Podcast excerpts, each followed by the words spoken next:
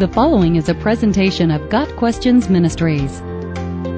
What is Youth with a Mission, or YWAM, and what are their beliefs?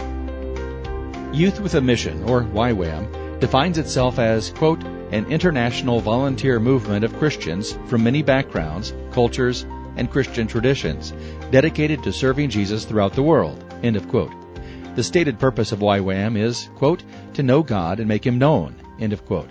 Ministry teams focus on evangelism through teaching, house construction, medicine, sports, performing arts, and other methods.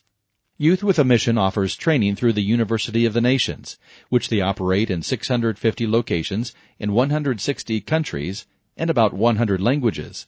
Part of the University of the Nations training is an intensive five or six month discipleship training school meant to prepare individuals for cross-cultural ministry.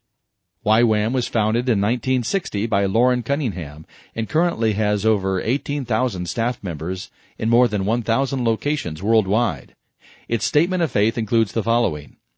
The Bible is God's inspired and authoritative word, revealing that Jesus Christ is God's Son, that people are created in God's image.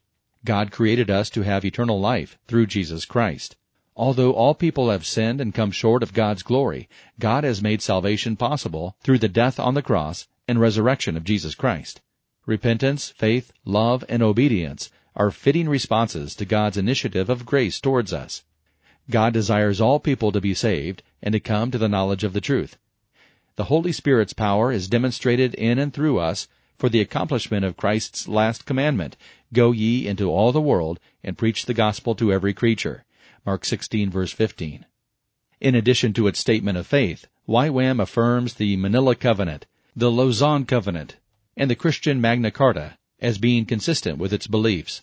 Various devotional practices supported by Youth with a Mission include Lectio Divina, speaking in tongues, and contemplative prayer. Also problematic is the recommended reading list, which promotes works by mystics and Catholics such as Henri Nouwen, Thomas Merton, Mother Teresa, and St. John of the Cross. Focused on world evangelism, YWAM frequently partners with other ministries and churches for the purpose of spreading the gospel message to new people. Past partnerships have included alliances with groups such as Christian Aid, Cru, formerly Campus Crusade for Christ, the International Mission Board, Wycliffe Bible Translators, and World Vision. Youth with a Mission has openly embraced the Catholic Church. In fact, YWAM has a self-governing international branch called Kerygma that works primarily in the Roman Catholic world. Members of these K-teams are of various church traditions, but they operate with what they call a Catholic ethos. The goal of Kerygma is to allow Catholics to participate in YWAM's calling, and at the same time have these Catholics remain rooted in their church and be free to express their Catholic faith. In other words, although Youth with a Mission is predominantly Protestant, they no longer evangelize Catholics, but work with them to build the Catholic Church in some areas. In its more than 50 years of existence, YWAM has done much good work, operating in many areas around the world and helping countless individuals find Christ and grow in their walk with God. Its commitment to ecumenism, however, is troubling. More information about YWAM and its efforts can be found at ywam.org.